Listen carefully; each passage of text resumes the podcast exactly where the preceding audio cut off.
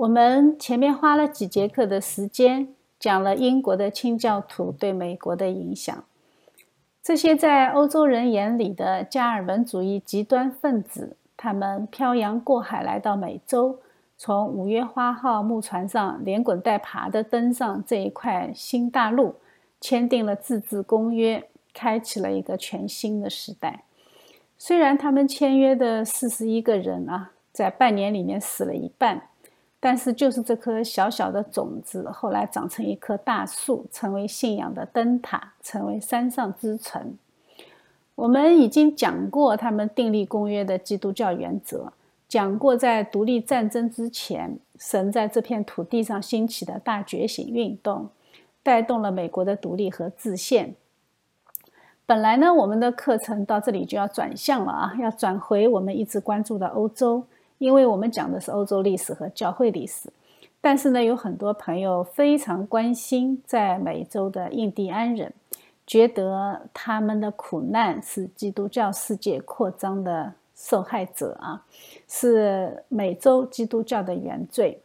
我们也看到北美的政客动不动就向印第安人下跪啊，特别是小土豆，都跪出习惯了。所以呢，我们有必要来梳理一下这个事情的发展逻辑，来看看这些职业政客的表演是否到位。我们应该给他们点赞呢，还是给他们差评？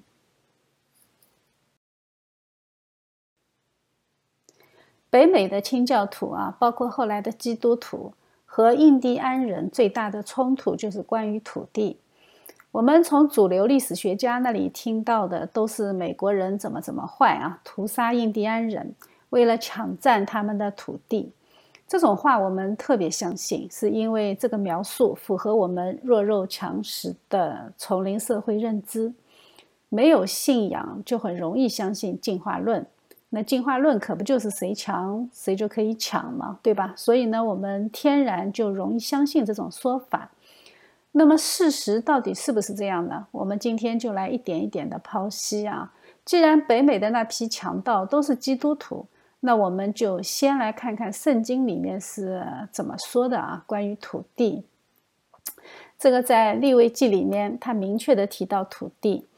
他说：“地不可永卖，因为地是我的。你们在我面前是客旅，是寄居的。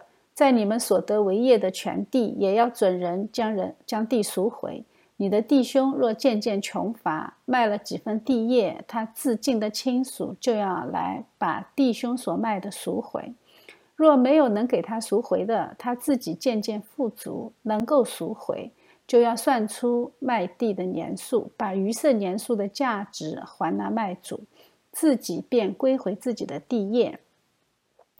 倘若不能为自己得回所卖之地，仍要存在买主的手里，直到喜年。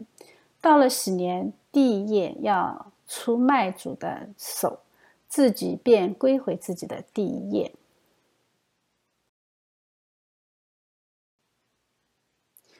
我们可以看到，关于土地啊，圣经里面有几个点是很清晰的。首先，地不属于任何人，它是属于神的。人在神的面前是客旅，是寄居的。这句话特别厉害啊！这就点出了人生命的本质。你们短短的几十年的寿命啊，就不要为这些事情瞎折腾。但是人就是不听嘛，就是喜欢积聚私有财产。人特别喜欢拥有土地，人是有土地情节的啊。神的命令是地是可以赎回的。人的生活境况总是有好有坏的，对吧？那碰到倒霉的时候呢，土地转手的价值就可以帮助人渡过难关。但是我们要明白一个道理啊，土地它本身是没有价值的，你又不能把泥巴搓圆了当汤圆吃，对吧？土地的出产才有价值。那让土地长出有价值的出产是谁的功劳？哎，你不要跟我硬杠啊！说是化肥的功劳，这么说那就太搞笑了啊！这当然是神的功劳，所以神才是土地的所有者，神又将土地的收益归于人，这个是圣经关于土地的定义。神允许人用土地来救急，但是神也要求人的自尽的亲属为兄弟把地给赎回来。这个是人和人之间、亲属和亲属之间互助的责任。如果这个人实在是连亲属都没有，或者说亲属都混得比他还要惨，都没钱帮他赎回，那么他就只能靠自己啊，只能奋发图强，攒够了钱来赎买。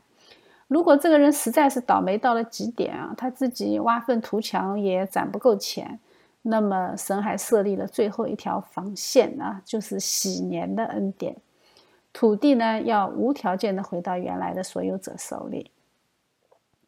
那么事情就很明显了，喜年要把地归还回去，那就显然当初买地的那个人，他买的就不是所有权，而是使用权。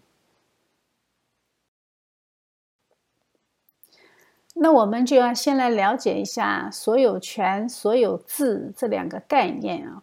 所有权呢，它是社会，包括群体和国家等等啊。所有权就是社会通过法律或者习惯。赋予人的一种支配物品的权利，它是一个法律用语。所有制呢，就是指一个社会制度。这个社会制度呢，关于所有权怎么实现、怎么维护，它都有具体的规定。它是一个政治经济学的概念。而这里就出现一个很诡异的事情啊！所有制在我们某一个非常熟悉的国家，它有好多种啊，它有私有制。就是个人所有制，还有集体所有制，还有国家所有制。我为什么说它很诡异呢？因为这个真的很有中国特色。从所有权的角度讲，无论所有者他的主体是国家还是集体还是个人，它都属于私权，而私权是平等的。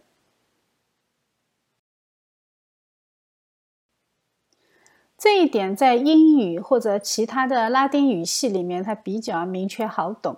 在英语里面呢，私有制、所有制或者所有权，它在英语里面都是同一个字，叫做 ownership 或者叫 property。土地私有制、土地所有权，英语呢一般把它翻译成 land ownership 或者 land tenure。因此呢，从所有权的角度来看啊，不管土地是国家拥有的。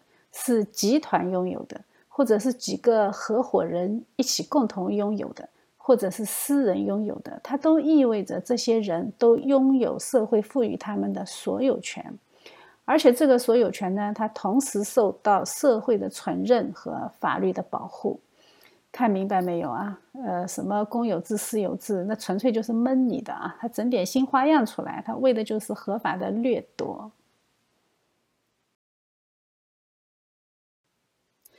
Anyway 啊，我们说回来，所有权的概念呢，它起源于罗马法。罗马法呢，把所有权的权能进行了细分，它把它分成五项，一个叫占有权、使用权、收益权、处分权和返还占有权。这五项权利呢，是所有权的具体表现形式。现代民法对所有权的权能规定，完全是来源于罗马法。不过呢，它把它做了一些呃概括啊。嗯，他把它变成占有权、用益权和处分权。用益权呢，就是使用权和收益权的合称。你只有这三项权能都齐全的情况下，你的所有权才是完整的。有占有权甚至处分权都不能够构成完整的所有权。对于土地这种特殊的财产而言，尤其是这样啊，因为土地的价值就在于它的收益。你盐碱地和耕地的价值是不一样的嘛？在欧洲，土地真正成为可以自由买卖的商品，也就是说，它的所有权是完整啊，一直要到这个时候，它什么时候才出现的？它是第一次是出现在西欧中世纪晚期兴起的那些城市市民社会。那个时候有自由民了，在那个之前的欧洲，包括希腊、罗马，它的所有权都是不完整的。为什么？大家记不记得，土地耕种的收益你是要部分上交的，也就是说，贵族要交给国王，农民呢要交给贵族。这个三项权利或多或少都是受到限制的，特别是教会啊，呃，或者是修道院的土地，它是不允许个体家庭占有的，也不允许他们无偿使用的。呃，有些家族的土地它是有限制的啊，只能转让给家族之内的人。这个都和圣经传统和教会传统有关。中世纪晚期的城邦自由民的出现，才有了自由买卖的土地所有权。由此可见啊，从最早的封建啊这个军事采邑制度到封建采邑制度，一直要到所有权最终的确立，它的过程是很漫长的。而且我们知道，这种权利也是很容易被侵犯的嘛。在中世纪之前，土地被侵犯的最容易的就是被强盗侵犯啊。那蛮族当初就是一定要住到西罗马家里来，对吧？他们就是侵犯者。在中世纪之后呢，这种侵犯者往往会是国家啊，比如说隔壁的国家，或者是国王啊，你的顶头国王，他靠征税的方式，他想征多少就征多少，特别是法国。那这个也是侵犯了土地的所有权。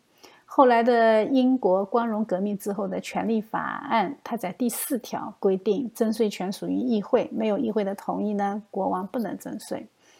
法国革命中也颁布了人权和公民权宣言，它也是在第十四条宣布财产权是神圣不可侵犯的权利。所以到了清教徒登陆美国的时候啊，登陆美洲的时候。欧洲人对土地的概念已经很完整了，但是非常遗憾的是，印第安人的理解和他们完全不一样。虽然北美大陆一片荒芜，人烟稀少，但是随着殖民地的不断拓展，你总是会不断的进入到印第安人的地盘。英国人面对这种情况啊，他自然而然就采用外交的方法去和印第安部落进行接触和谈判，使用外交手段签订协议呀。他是用这种方式来购买或者交换印第安人的土地。虽然印第安人他自己并不占有土地，但是他也不反对欧洲白人来购买他们的土地，嗯，因为他也不会和钱有仇，对吗？我觉得非常有可能的情况是什么呢？是买卖土地这件事情，可能还是基督徒教会他们的。本来第一批来的殖民者看到这么大的一片无主之地，就理所当然的住在那里。你想买，那么你付钱给谁呢？而且住在丛林中的人，他们对钱也没有概念。他原始社会，他要钱干什么？他也买不到商品啊，在丛林里面有什么商品？但是慢慢慢慢的。新的殖民者，他产生的当地的那些建设成就，会产生一定的商业文明。这个时候，钱就开始有用了啊！而且呢，当时呢，还有一个基督徒小小清新啊，是马赛诸塞州殖民地的一个教士，一个传教士，叫做罗杰威廉斯啊。他呢，就猛烈的批评当时的基督徒没有向印第安人付钱。他自己呢也带头给印第安人钱啊，就是要印第安人收下他的钱，他买了罗德岛。否则，我在想啊，非常有可能的是，印第安人还不知道原来土地是可以买卖的。但是，印第安人和英国人关于买卖土地这件事情的理解是不一样的啊。印第安人他认为出售的仅仅是土地的使用权，这个很好理解啊，对吧？土地你又搬不走，但是呢？但是已经形成牢固契约观念的英国殖民者，他们对土地是有其他的附加权益的，包括在这个土地上的立法权、生活权，对吧？你的所有的文明秩序的制定规则，这个都是由我说了算的嘛，因为我已经把土地买下来了。那么这一片土地上的所有的事情都应该按照我们英国的方式来办理，这个就是合同上白纸黑字写好的啊。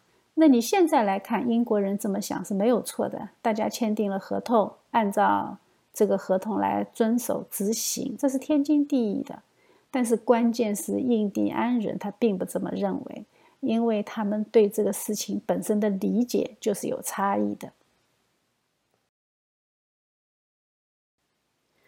我们再来看看当时北美的印第安人，他们当时是什么样的社会状态？他们当时还处于原始社会啊，连铁器时代都还没有进入。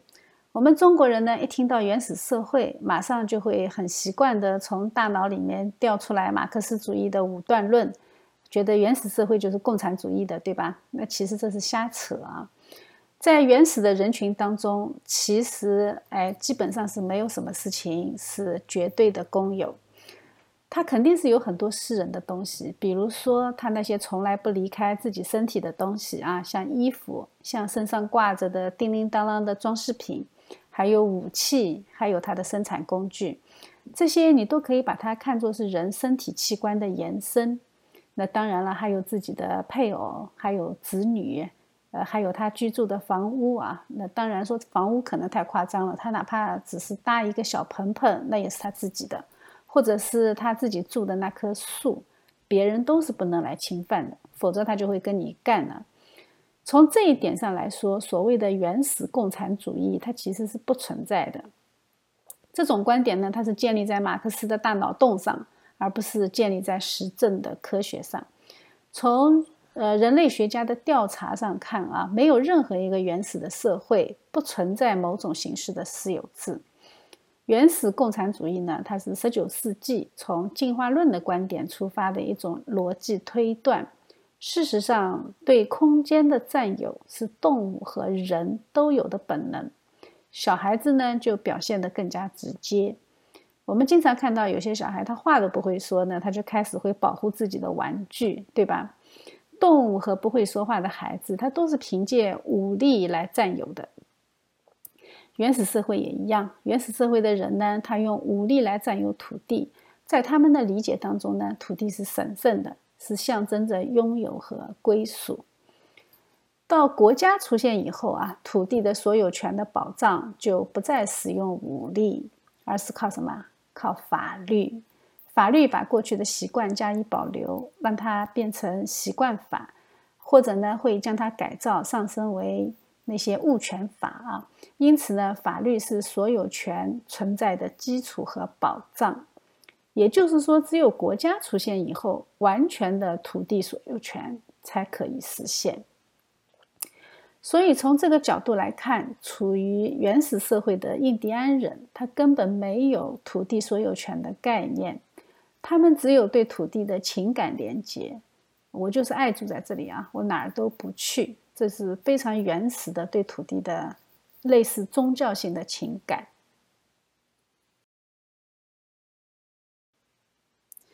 我们这样一分析呢，就知道印第安人和美洲的殖民者他们的矛盾就是必然的，因为他们的认知差距实在是太大了。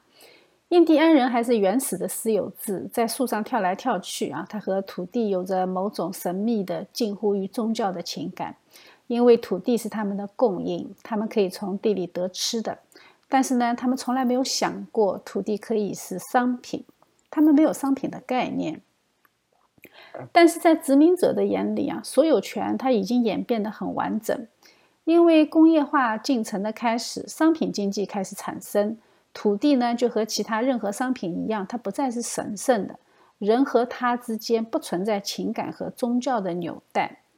第二呢，个人从人身依附关系的束缚中挣脱出来，他们都是自由民了，对吧？那如果是中世纪的封建关系呢？那土地上还有人，你如果要卖土地，你要连土地上的农民一起卖，那个时候的所有权是不完整的。那没有强大的政治权力去过度的干预土地的使用和收益权。因为这个时候他们都已经到了北美了，他已经完全自治了，对吧？他没有王权，甚至在英国王权也受到了限制，在北美就完全自治，所以政治势力他不可能更多的去干预使用权和他的收益权，所以这个时候土地的所有制它是非常的完整，这个就是他们的落差。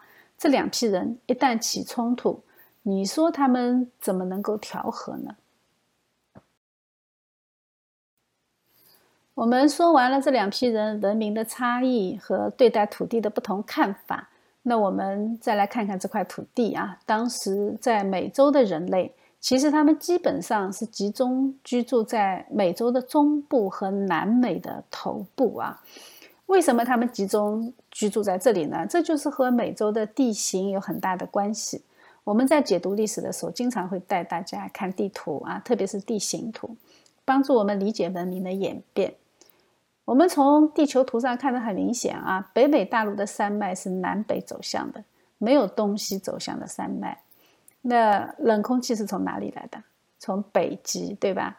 那北极的冷风云团啊，它可以长驱直入，一口气刮到墨西哥湾。那当然了，墨西哥湾暖流啊，它也可以把暖湿的空气顺利的向北输送，所以就形成了北美大陆上的气候温差变化特别大、特别剧烈。那今天可能三十度，明天就可以掉到十度以下。我们现在是可以打空调了，但是那个时候原始人他怎么办呢？他就只能用脚投票啊。所以他们大部分呢是住在中美洲和南美洲，气候相对湿润啊，温暖稳定。这就是为什么中美、南美啊，它的印第安人能够产生玛雅文明、阿兹特克文明，还有印加文明。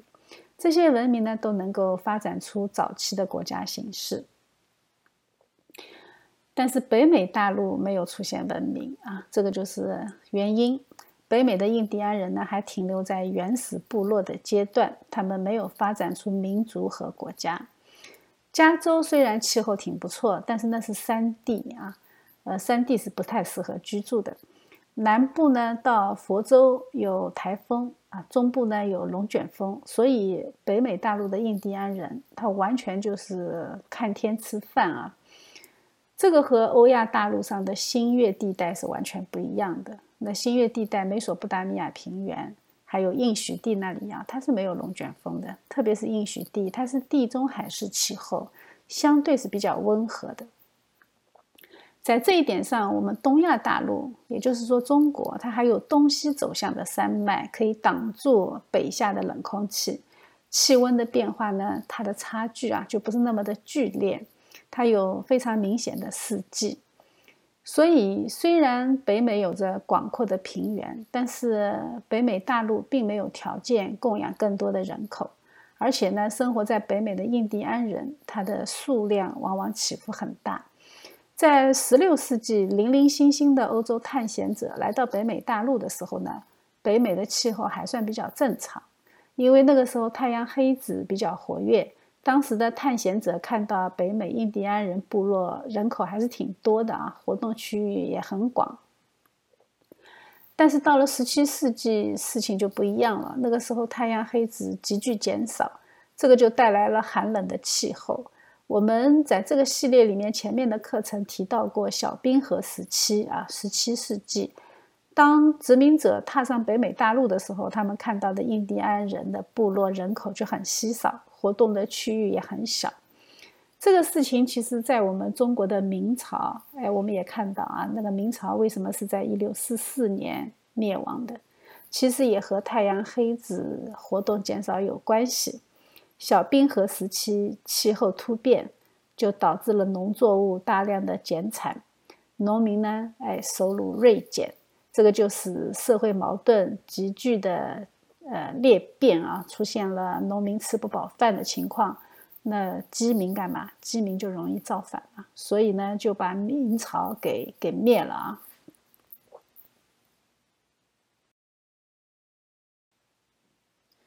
我们都听到过这样的说法啊，说欧洲人入侵前，北美原住民的总数已经达到了一个亿呀，是美国人对印第安人进行种族灭绝。他们说北美人口有一个亿啊，估计是因为有一位叫做亨利·多宾斯的人类学家，在一九六二年提出过前哥伦布时代美洲的印第安人口的数据是九千万到一点二亿。其实这个专家他推理的过程本身就比较滑稽啊，你要是相信呢，那就傻了。事实上，根据分析统计啊。北美印第安人最强大的几个部落，它的人数也就是两到三万人。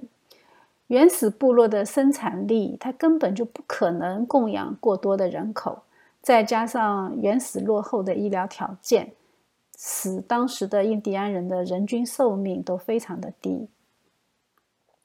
就算是从欧洲过来的殖民者啊，生产力比印第安人可高多了啊，但是他们早期的死亡率一样是高达百分之五十到百分之八十。殖民地的人口增长完全是依赖源源不断的欧洲新移民啊。事实上，这个一个亿的数字啊，是后世拍脑袋定下来的。它是怎么算的呢？它是直接把幸存的印第安人口的数量来倒推、来倒算的啊。它是说，哎，当时打个比方啊，就是他们毛估估觉得，哎，剩下来人口大概是一千多万。那么，在这些印第安人，呃，对欧洲人带来的病毒没有免疫力，大量的死亡。那么，在死亡之后，他们还剩了一千多万人。那么，死亡之前怎么算呢？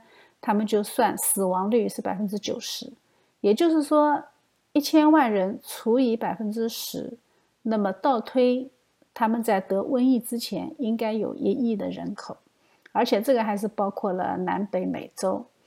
这个就后来被我们理解成全部都是北美洲的印第安人口总数啊。后来呢，这些人还全部被美国人杀光了。那反正他们就是要抹黑嘛，那就多抹一点。其实这种是想象啊，他完全没有分析、研究和论证，完全无视了当时的生产力，也无视了北美大陆的环境。特别是在落后的生产力下，北美压根就不可能养得起这么多人。而且呢，印第安人的死亡大部分是集中在中南美，而不是北美。所以很明显啊，美国并没有对印第安人进行种族灭绝，声称美国杀害多少多少印第安人的，这个其实是一个非常荒谬的谣言。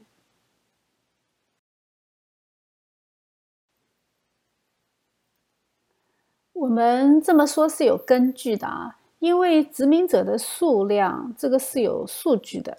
虽然印第安人的数据不确定，但是殖民者啊，殖民地人口的数据还是有记载的。在一六二五年的时候呢，殖民者人口是一千九百八十人；到一六四一年的时候，人口增长到五万人；到一六八八年的时候，人口增长到二十万人。如果北美印第安人真的有一亿多的话，那怎么可能二十多万的殖民者？这个其中还包括老弱病残。哎，这个二十万的殖民者怎么能够杀掉一亿多人的印第安人呢？呃，这个不要说杀人了，你就是让他去杀一亿头猪，这个都是不可能实现的任务。稍微有点脑子想想，我们就知道是怎么回事了啊！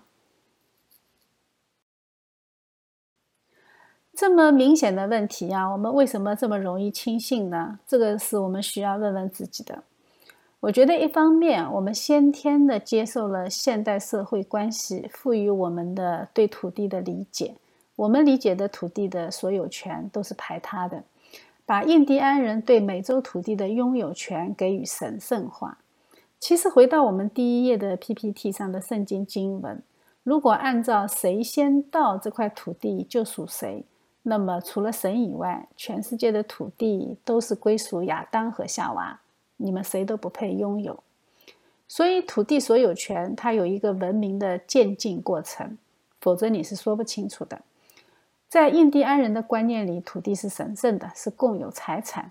部落的酋长可以将土地分给某些人来种植，但是这些人是没有所有权的啊，因为大多数的土地对大家来说都是一样的。印第安人的这种所有权概念。和那些欧洲人，呃所持的那种排他性的所有权概念是完全不一样的。印第安人更多的是类似于临时使用权，这个就为他们后来的冲突埋下了祸根。而且印第安人对契约的理解也是不一样，他们没有约，他们出尔反尔是非常正常的。他根本就不明白什么叫做约定，他也不明白什么叫做法律。印第安人的苦难。就在于他们在文明刚刚起步的时候，就一脚踏入了现代文明。他中间跳过了整整四千年，这个就好比一个连一加一等于二都不知道的人，突然之间英国人去找他们谈谈，谈什么？谈微积分啊？那你结果可想而知了嘛？这是肯定是比较惨的。我们最后再来说这个话题啊。总之呢，我们之所以很轻信这种说法。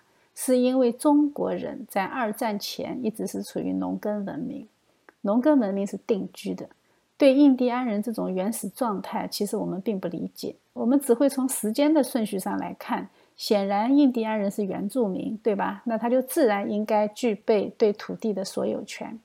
美国人是后来的嘛，所以他们呢就是鸠占鹊巢，赶走了主人。这个好像是很明白的道理啊。北美大陆在欧洲人登陆之前，从北到南，从东到西，散落着形态各异而且数量众多的印第安部落。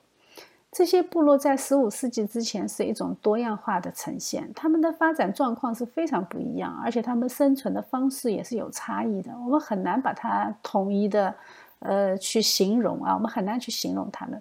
但是呢，后来的历史学家呢，又把他们统一的说成是印第安人。其实我们要知道，这些人他不是一个国家，甚至他们族群相互之间也是不认识的，也是不认可的，各占一个山头，过着丛林生活。他们互相之间碰到也是要打仗的。说到这里呢，历史的真相其实就很简单了啊。其实印第安人面对突然出现在他们面前的欧洲白人，他们并不是像我们想象的那样认为，哎呦，侵略者来了。他们就根本就没这个概念，他们自己都不占有土地，自然就不会有这样奇怪的概念。这些都是我们自以为是的心理投射。在他们的眼里，欧洲白人就是和其他三百多个印第安部落一样，是什么？是敌人。说完了两种文明对待土地不同的观念。我们再来看看当时的英国人是如何看待和处理这些新大陆的土地的。事实上，当时荒芜落后的北美大陆，在欧洲各个国家眼里，看起来它只是一块随时可能被野蛮人袭击的无主之地，是非常危险的。它根本就不具备可以直接侵略、掠夺或者奴役的价值。不过，最初过来的人当中呢，我们知道大部分是宗教难民啊，他们是被英国不断动荡的宗教迫害逼出来的。后来呢，随着伊丽莎白一世时期的工业革命，当时呢就带来了英国国内日益膨胀的人口，人口增长你就有土地压力嘛，所以政府呢就呃通过颁发很多英王的特许状，去鼓励人到北美去开荒。英国殖民北美的时候呢，它是沿用了当时就是以前殖民爱尔兰的时候的政治惯例和法理基础，他就把北美当成是英国国王的海外领地，它的政治属性和土地权利都是来自于英王的授予。那我们知道，大名鼎鼎的弗吉尼亚公司就是在这个时候成立的。弗吉尼亚公司它就筹集了巨额的资金来运作北美移民的拓荒业务。我们现在吃瓜群众可能很难想象，原来掌管英国殖民地开拓权利的不是英国政府，而是一个公司。哎，那么公司我们知道是以盈利为目的的。北美这么蛮荒，它有啥利可图呢？那这个就是英英王后来通过授予公司垄断性的贸易特权，来鼓励英国人移民北美。我们上节课刚刚讲过这个贸易垄断权啊，贸易垄断权其实是有代价的。他们作为一个早期的投资人啊，弗吉尼亚公司，我投了那么多的钱，运了这么多的人过来开发、来培养市场，那你最后产生的商品，你当然要让我赚钱啊，对吧？我是风险投资者嘛。可是理想很美好，现实很骨感。这些冒险而来的淘金者，非但没有找到金子赚到大钱，反而因为饥荒和疾病，人一下子就死掉了一大半啊！据统计，第一波来到北美的六千多个英国移民，在第一个十年里面就死了四千多个。可以说，当时的北美殖民地对于英国人来说，它并不是一个什么冒险家的乐园，它更像是一个走投无路的选择。当然了，这个其中就包括了五月花号上的宗教难民。事实告诉我们啊，这些英国的殖民者既没有侵占印第安人国土的意思，他们也没有侵占他们、奴役他们的能力。事实上，他们只不过是想找到一块可以安身保命的地方，顺带着挖挖金子啊！不要说去灭绝印第安人。印第安人不灭绝他们，他们就感觉到已经很幸运了。事实上啊，早期的殖民者他们的死亡率是超级高的，百分之五十到百分之八十，这个也要拜印第安人所赐。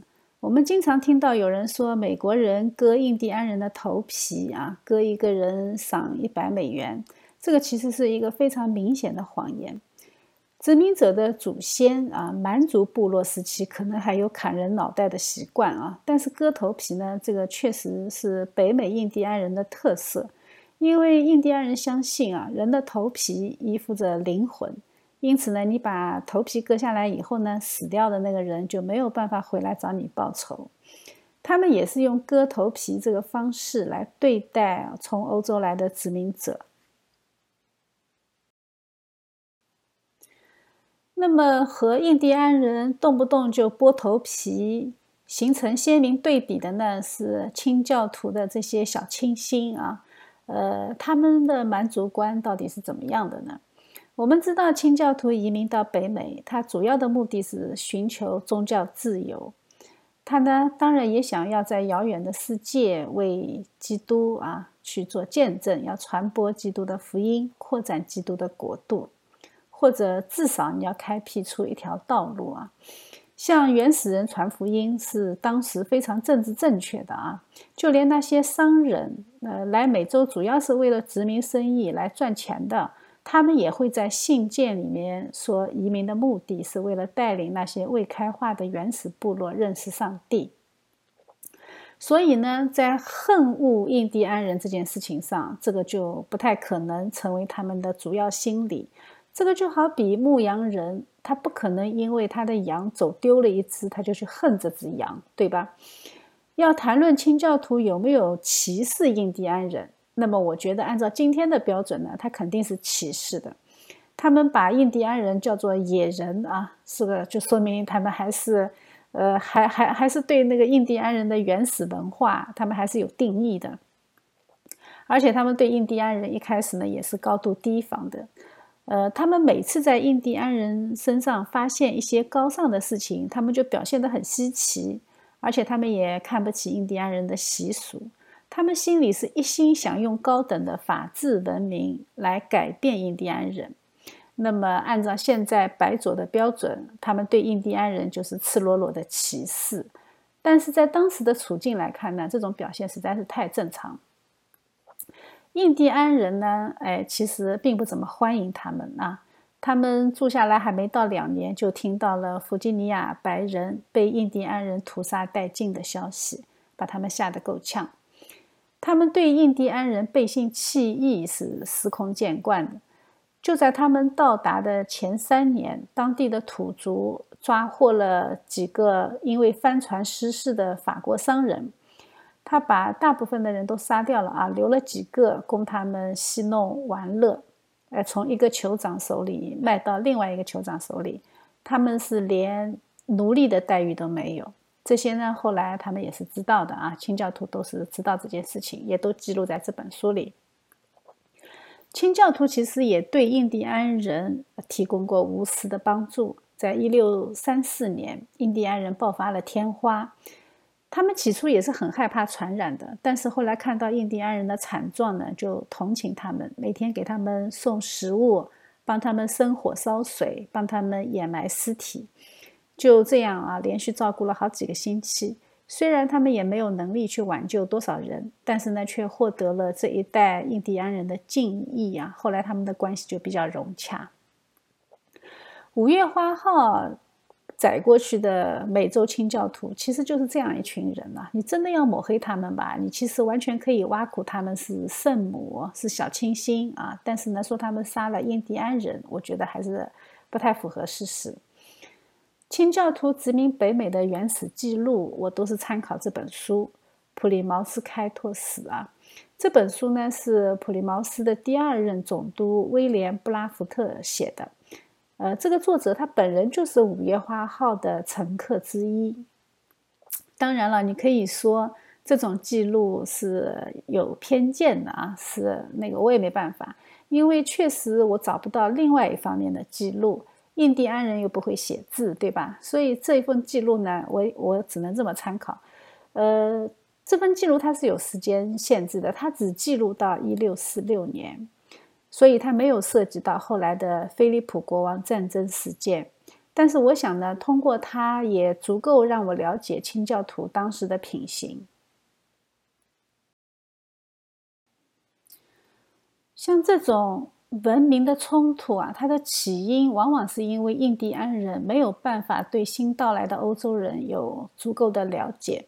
所以他们往往会过度的反应，比如说，在一六二二年啊，其实也就是那个五月花号的第三年，那个时候就发生了印第安人他们偷袭詹姆斯敦城，这个事情是搞得挺大的啊。他当时不分男女老幼，一律全部杀害，一共屠杀了殖民者三百四十七个人。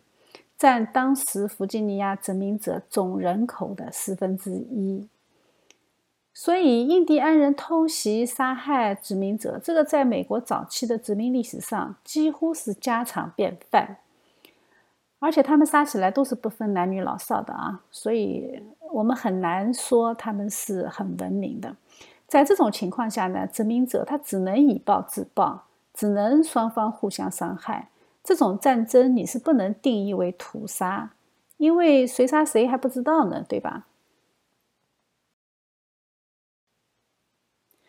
网上还有一个典型的谣言是这么说的啊，说新英格兰的清教徒在一七零三年在他们的立法会议上决定，说每剥一张印第安人的头盖皮就可以获得四十磅的赏金。在一七二零年呢，每张头皮的赏金就提高到一百磅。所以我觉得这个有点呃有点瞎扯淡啊！我为什么说他们是瞎扯淡呢？因为美国是一七七六年才建国的，一七八七年才制定宪法，然后才形成一个国家。所以他说的这个一七零三年，那个时候美国还不成立呢，对吧？那初代的殖民者和印第安人这种互相伤害和种族灭绝，其实啥关系都没有啊，跟美国就更加没关系嘛。而且我们再仔细想一下，在十八世纪，无论是四十英镑还是一百美元，或者是一百英镑，它都是一笔巨大的财富。当时维持一个中等家庭的生活水平啊，它每一年需要多少？需要四十磅。如果这个谣言是真的话，那你割一个印第安人的头皮，你就可以生活上一整年。如果是一百磅呢，你就可以生活两年半。那大家谁还去开发美国啊？大家都钻到林子里面去找印第安人赚钱更快，对不对？这个真的就太假了。我们上一节课讲过，大英帝国一年在北美的税收才一千四百磅，对吧？你这个钱收得来，你只够付十四个人的印第安人的头皮，这怎么可能呢？那顺带着我们再说一句啊，一百多年以后的一八六二年，林肯曾经颁布过一个宅地法。这个宅地法规定，你只要向政府缴纳十美元，你就可以领取一百一百六十英亩的土地，相当于九百六十亩土地啊。这个才花了十美元。那你随便用脚趾头想想啊，这个到底有没有可能？你抓一个印第安人可以拿到一百美元，可以换一万亩土地，可能吗？你随便拿一张头皮去换换试试看，而且谁来认定这个头皮到底是不是印第安人的呢？我这里贴了一张图啊，这个图上的那个人他就没有头皮啊，他叫罗伯特·麦克基啊，Robert McGee。一八六四年的时候，他还是个小孩，他和父母一起呢就被印第安人袭击，他父母都被打死了，也被割了头皮。他当时呢是昏迷，也被割了头皮。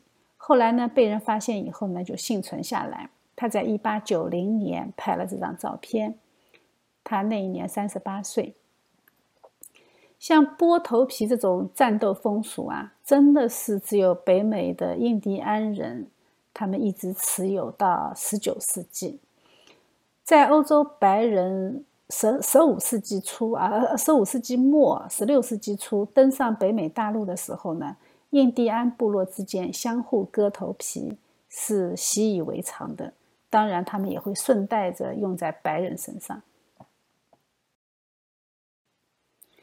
除了他们直接互相之间的冲突以外呢，其实还有很多的战争，我们是不能简单的用美国人屠杀印第安人来定义的。比如说，像这一场1778年发生在宾夕法尼亚西部的怀俄明大屠杀，这个是美国独立战争时期的一次惨剧。当时支持北美独立的叫做爱国者，还有一批呢是支持英国王室的，叫效忠派。他们当时呢在宾夕法尼亚这个地方相互交战。印第安呢有六个部落联盟，他们是和英国成为盟友，和英国一起和美国人作战啊，就是和独立派作战。他们就突袭了怀俄明谷的一个定居点，那里呢住了三百六十个北美民兵部队。他们是先杀死了三名在田里耕作的农民，然后就突然发动袭击。北美的民兵呢就被打得措手不及啊，惊慌失措，四下逃散，结果遭到了印第安人的血腥屠杀。三百六十个人当中，只有二十个人逃生，其他的人全部被杀死啊。三百四十个死者当中，有二百二十七个人被剥了头皮。这场屠杀在宾夕法尼亚西部和纽约的北部就引起了大规模的恐慌，很多人呢就抛弃家园，就往东面跑啊，就逃到东部去避难。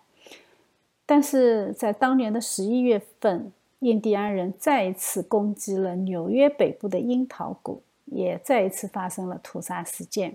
这个时候呢，十四名北美民兵和三十名平民被剥了头皮。就是在这样不断的冲突当中啊，那个华盛顿就决定要采取报复措施。于是他第二年呢，就派了约翰·苏利文啊，发动了所谓的苏利文远征啊，摧毁了四十多座印第安人的村庄和二十多座效忠派的农场。我觉得像这种战争，你不能说是美国人屠杀印第安人吧，因为你参与了两派之间的战争。呃，你两派之间互相伤害而已啊，对吧？那个屠杀是有概念的，对待手无寸铁的滥杀叫做屠杀。你都扛着枪帮英国人去打仗了，你死于战场，这个不能叫做被美国人屠杀啊。还有一个在美国历史上比较有名的就是菲利普王战争，这个是发生在一六七五年的时候。它的导火索呢是关于一个人啊，这个人的名字叫做约翰西斯蒙，是关于他的死。那他是怎么死的呢？那我们就来讲一下他这个人啊，他是一个印第安人，他是一个小孩子啊。他童年的时候呢，他的父母染上天花，双双去世，是一个清教徒家庭收养了他。那在清教徒家庭长大，他自然就成为基督徒。养父母呢给了他很好的教育，送他去哈佛大学学习。他回来以后呢，就做了菲利普王的翻译。那菲利普王呢，他是呃印第安人的一个部落首领啊。那他做了翻译以后呢，他就在部落和殖民政府之间进行沟通。当时的菲利普王呢，他正在联合其他的印第安部落，准备一件大事。什么事情呢？他们准备要杀光清教徒，要把他们赶出美洲。这个计划呢，被西斯蒙发现了啊，他呢就报告了殖民政府。殖民政府呢就马上把菲利普王叫过来问嘛，那他肯定是全部都抵赖的。于是呢，殖民政府认为证据不足，就让他回去了。但是这个事情过后不久啊，这个告密的西斯蒙就被杀害了。殖民政府根据举报抓到了三个嫌疑人，政府就组了一个陪审团啊。这个陪审团呢有白人也有印第安长老，呃，他们这个陪审团通过审判啊，这三个人自己也招了，承认了罪行，然后呢，他们就做出了谋杀罪名成立的判决，这三个人被绞死。其中有一个是菲利普王的亲信，那菲利普王可能感到，既然计划已经败露了，都被你们知道了，那我还不如干脆直接开干。他就迅速的对殖民地的各个城镇展开袭击，而且也有很多的印第安其他的部落也参加进来啊，这个战火就迅速的蔓延。马赛诸塞州啊，包括罗德岛，包括康州，甚至今天的缅因州这里沿海地区的白人的定居点呢，就一个一个的遭到了围攻。分散在各个定居点的殖民者，他们最后就不得不躲到沿海岸的比较大的城市里。在这一场战争里面，有五十二个殖民地遭到袭击，一千二百家殖民者的农舍被烧毁。十三座城镇被夷为平地，殖民地的平民、妇女、儿童死亡大概超过两千人，有六百多个殖民地的民兵被杀害。在印第安人里面呢，他们也有两千名的士兵死亡。这一仗其实直接干掉了新英格兰地区三分之一的英国移民人口，英国移民差一点点啊，就全部被赶进大西洋喂鱼。印第安人的逻辑其实很简单，他们没有领地的概念，没有法律的概念，丛林社会嘛。我今天可以把土地卖给你换钱，我明天就可以拿着刀把你给杀了，那土地不就是又回来了吗？说到底，他们没有约的概念。这个系列我们前面说过，约的文明，你才会带出建立在圣约之上的商业贸易和法律秩序。没有约就没有法律。没有法律，你就不可能产生商业。而印第安人呢，他从原始社会直接跳进商业社会，所以这种冲突是必然的。但是你网上查资料，你会觉得很有趣。就连这样的事情，他们都能把它描绘成印第安人抵抗殖民者压迫的抗争。真的啊，他们真的是不在乎你信不信，他们就问你服不服。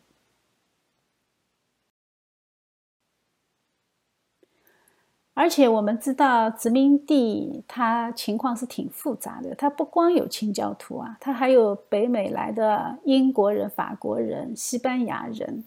更加不幸的是，这些国家在欧洲本土，他们都是战争的敌对国，他们互相打来打去啊。那这种战争，它当然也会扩展到美洲。于是呢，印第安人他就不可避免的被卷进来。最开始的冲突，他们还是和殖民者之间直接开战。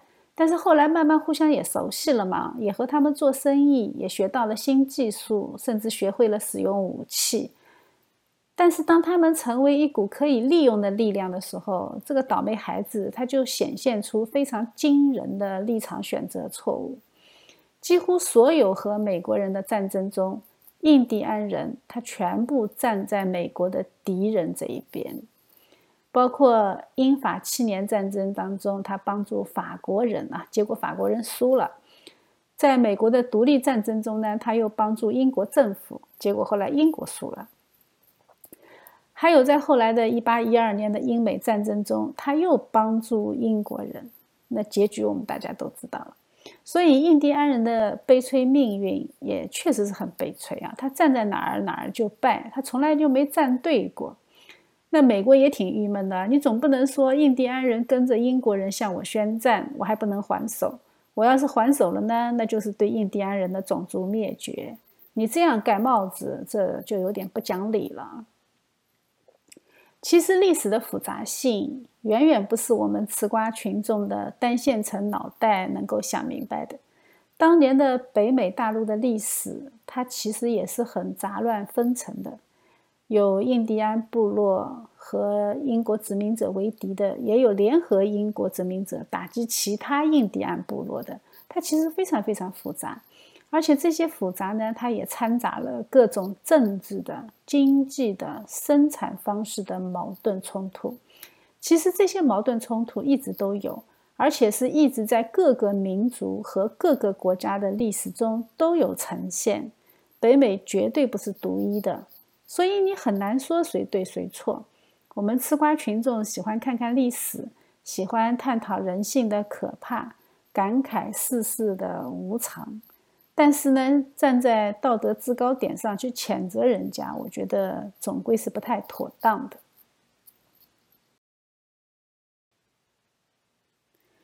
讲到这里啊，我们再举一个大家可能不太知道的一个概念。我们拿美国当时购买路易斯安那来举例啊，来说明当时的事实和我们的理解差距到底有多大。当时并不存在现代生活所谓的永久所有权这个概念啊。美国向法国购买的是土地的排他性协议。什么叫做排他性协议呢？就是说我买了以后啊，其他国家就不具有和当地的印第安人交易的权利。因为这块土地的真正拥有者他并不是法国人，法国人只是控制这块土地，真正的拥有者是印第安人。如果美国购买了，那么从此呢，这个控制权就归美国。不管我以后和印第安人用什么协议购买，反正只有我才能买。不管你是法国还是西班牙，你就不能参与了。他就是这个意思。他买的是一种排他性的权利，但是呢。但是他买土地最终还是需要向印第安人手里去购买的。那如果我和印第安人之间发生冲突啊，呃，因为在购买协议里面产生冲突，打仗了，那么你法国、西班牙这些你们也都不能来帮忙，你们不能来参与，这是我和印第安人之间的事情。换一句话说，他购买的是和印第安人的独家谈判权。但是问题是，这些交易从头到尾，印第安人没有参与，所以他们后来也不承认。他们把土地卖给美国，拿了钱，然后呢，然后他又跟着英国再来打你。哎，这个就是印第安人，铁器社会都还没进入的人，你能对他有什么要求呢？对吗？所以美国后来还需要不断的和印第安人打交道，去谈判，去购买。又经历了差不多几十年、上百年的时间，一共花了二十六亿美元，才把当初从拿破仑手里买下来的路易斯安那这一块土地完全交易完成。就这样，印第安人还没完没了的反悔，他不断的要求更多。为什么？因为后来美国大力的发展了呀，对吧？美国快速的发展。随着资本主义发展的快速化、城市化，这个土地的价格就不断的上涨。印第安人一看，哇塞，当初我又卖便宜了，对吧？那我就不断的要求加价，没完没了。这个真的是牛皮癣的典范啊！在他们的眼里，全世界都欠他们的钱。法国的思想家托克维尔在《论美国的民主》这本书里面提到他们啊，说他们目光短浅，立场坚定。这个形容实在是太到位了。公正的说啊，一个定居的民族和一个游牧民族之间发生的冲突，它只是时间问题。但是不管怎么说，把它简单的形容成美国人对印第安人的屠杀，这是不对的。我们不能倒果为因啊，因为印第安人最后失败了，所以他们就是弱小的，就是被欺压的，就是被美国实施了种族灭绝。这种是我弱我有理啊，这个逻辑从来就是不成立的。这是很典型的白左思维，也是中国人比较习惯的判断方式。从这一点上看呢，华人是有点天然倾向偏左的。所以不要动不动的用灭绝式的大屠杀这样的表达方式来形容历史，它既不符合历史的事实，它也会暴露我们自身思维的惰性。我们要很小心。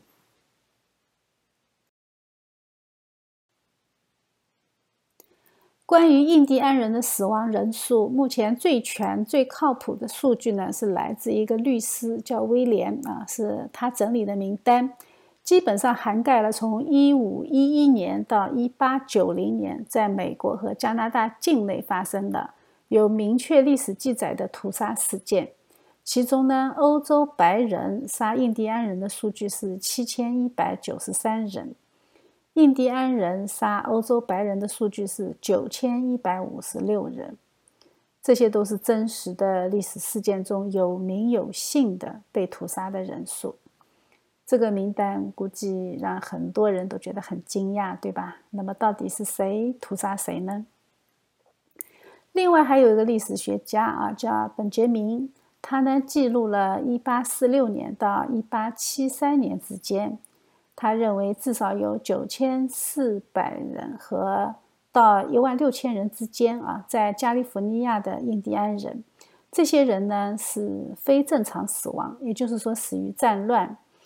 那么你就算他们全部都是被殖民者杀死的，那你把这两方面的数据加在一起，美国全部是美国人杀的，就算他们全部是美国人杀的啊，那么美国人杀印第安人的神数应该是在两万三千人左右。但是现在业界比较公认的说法呢，是印第安人的大量死亡。是因为欧洲人带来了天花、破伤风、麻疹这种疾病啊，因为他们没有抵抗力，没有免疫力。当然了，也有一部分可能就是被他们同化的啊，就融入到现代的文明当中。所以呢，印第安原始部落的人会越来越少。由此可见啊，上嘴皮碰一下下嘴皮啊，轻则就说美国人屠杀几千万、上亿。呃，这种说法是不对的。如果我们还要轻易的相信，那么说的客气一点，就是放弃了正常思维的能力；说的不客气一点，那就是道德缺陷。我们只要看看屠杀事件的名单，就很容易看出来啊，他们其实互相屠杀的情况都是存在的。如果要把它描述成是欧洲白人移民对印第安人单方面的屠杀，这个是和事实。严重不相符的。事实上，在美国人和印第安人三百年的互相杀戮中，前半程基本上是印第安人在领跑。印第安人在和英国殖民者的战斗当中，他都是占上风的。屠杀方式非常野蛮，也非常血腥，也是远远超过这些欧洲移民对印第安人的屠杀。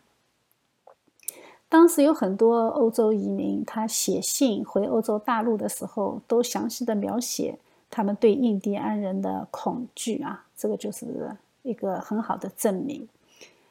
英国移民的十三个殖民地，它的形成过程基本上都是英国政府以购买和交易的方式从印第安部落里面获得的，而不是我们平时所说的强占。从托克维尔的书里面，其实也很明显的能够看出来啊，在美国国会立法文献和资料汇编里面，他这么说：美国中部地区的印第安人部落正在迅速消失，尽管欧洲人的定居点离他们还有很远的距离。就说明什么？就说明他们的自然消失很有可能是因为对疾病没有抵抗能力。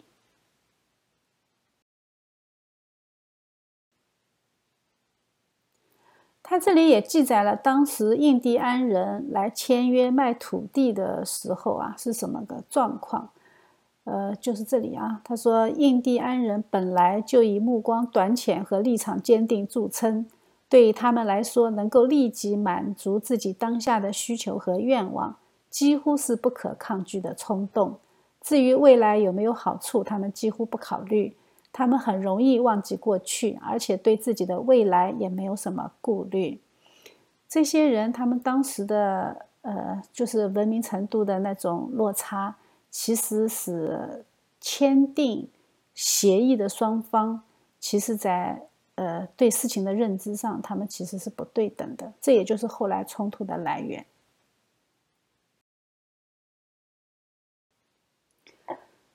在有一些文献记载里面也挺有意思的，我摘出来给大家看一下。呃，他们记载的法国人和英国人在殖民地的表现也是完全不一样的啊。在《新法兰西通史》里面，它里面有那个写给路易十四的信件，它里面是这么说：他说，很久以来，我们一直认为，要想让野蛮人走向文明，就只能让他们尽量接近我们。但是，陛下，我们的这个想法现在已经被证明完全是错的。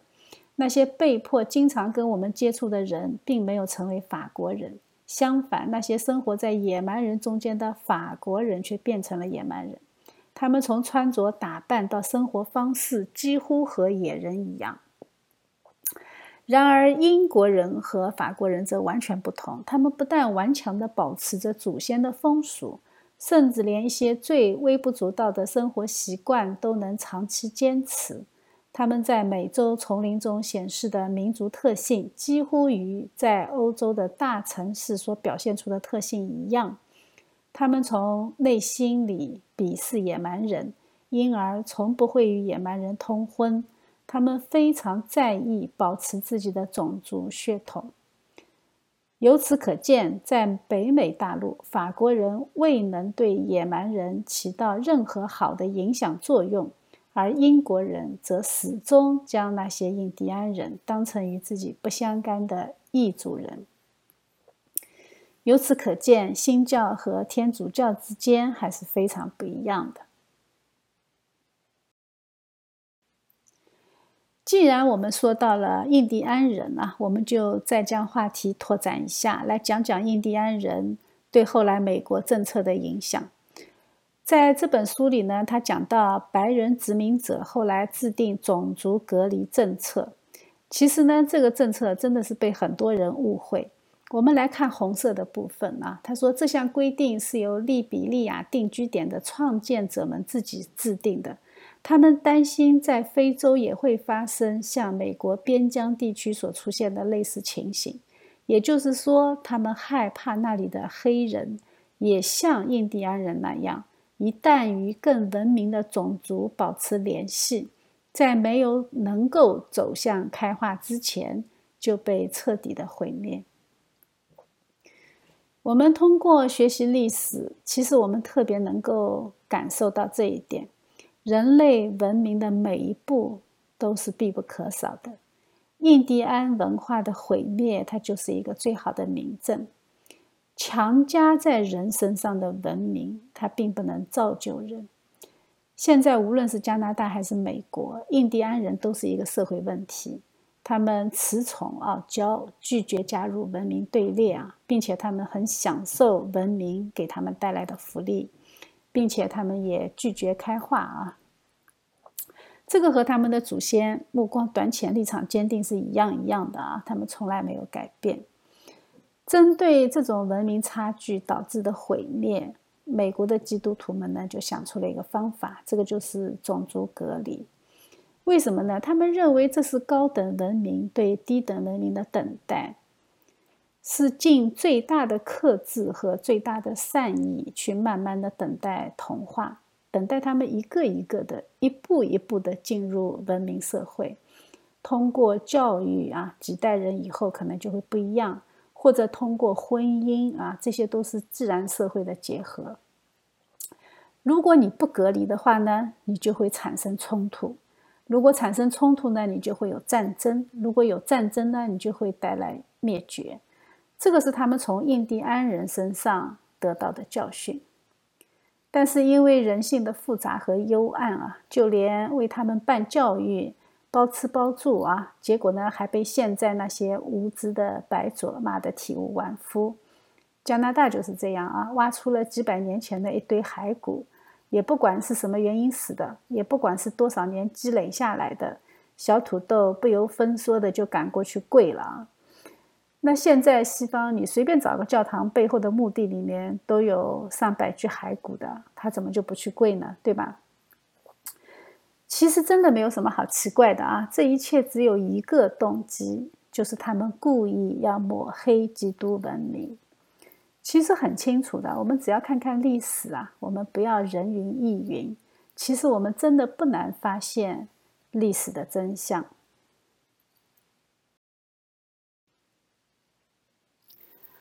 这种由印第安人政策引起的西方社会的反思。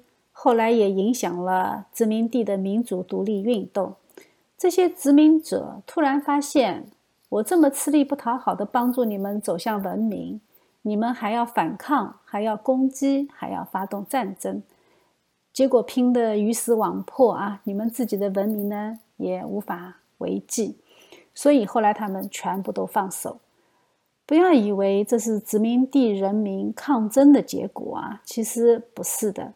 真的打起来，其实光武器他们都不是在一个量级的，他们怎么可能打得过殖民者呢？对吧？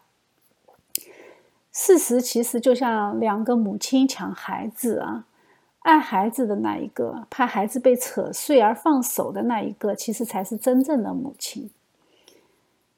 关于基督徒屠杀印第安人，其实我真的反复的听到不同的朋友在问同一个问题。我们向别人传福音的时候，人家基本上上来就问三大问题啊，一个是十字军东征，一个是宗教裁判所，还有就是印第安人。我们这个系列呢，到这里为止，基本上做了一定程度的解答，但是再仔细的我也做不了啊。我这里放了一张中国的人口数据图，每一次的朝代更替，人口损失率都在百分之五十以上，有的甚至到了百分之九十以上，比天花的杀伤力还要大。但是你听到过有人问过问题吗？没有吧？可以说很少。但是他们特别喜欢问三大网红问题啊，这是值得我们思考的。当他们这么问的时候，你不妨多问他们一句啊：你们这么问是真正的关心印第安人吗？当他们问十字军东征的时候，你要问他们：你们难道真的是同情穆斯林吗？答案恐怕是否定的。那么我们不妨再仔细的问问自己。我有没有人云亦云的在跟风呢？如果有，那我为什么会这么质疑呢？这个是检视我们心灵的好时候。对的啊，这就是我们的罪。我们内心深处对神充满质疑，对圣徒充满怀疑，对历史充满否定。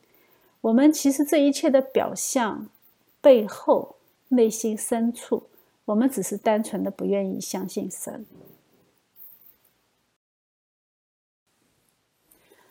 在约翰福音里面说的很清楚啊，耶稣对门徒说：“世人若恨你们，你们知道恨你们以先已经恨我了。你们若属世界，世界必爱属自己的。只因你们不属世界，乃是我从世界中拣选了你们，所以世界就恨你们。”在约翰一书里面，老约翰也对我们说：“世人若恨你们，不要以为稀奇。”所以，我们以后再听到这种类似抹黑基督徒的话，我们需要思考一下，需要到历史中去考证一下，看看同样的材料是否有不同的解读。我们在旧约纵览这个系列里面曾经讲过价值判断和事实判断。事实判断往往大家都差不多，但是同样的事情呢，价值判断可以非常的不同。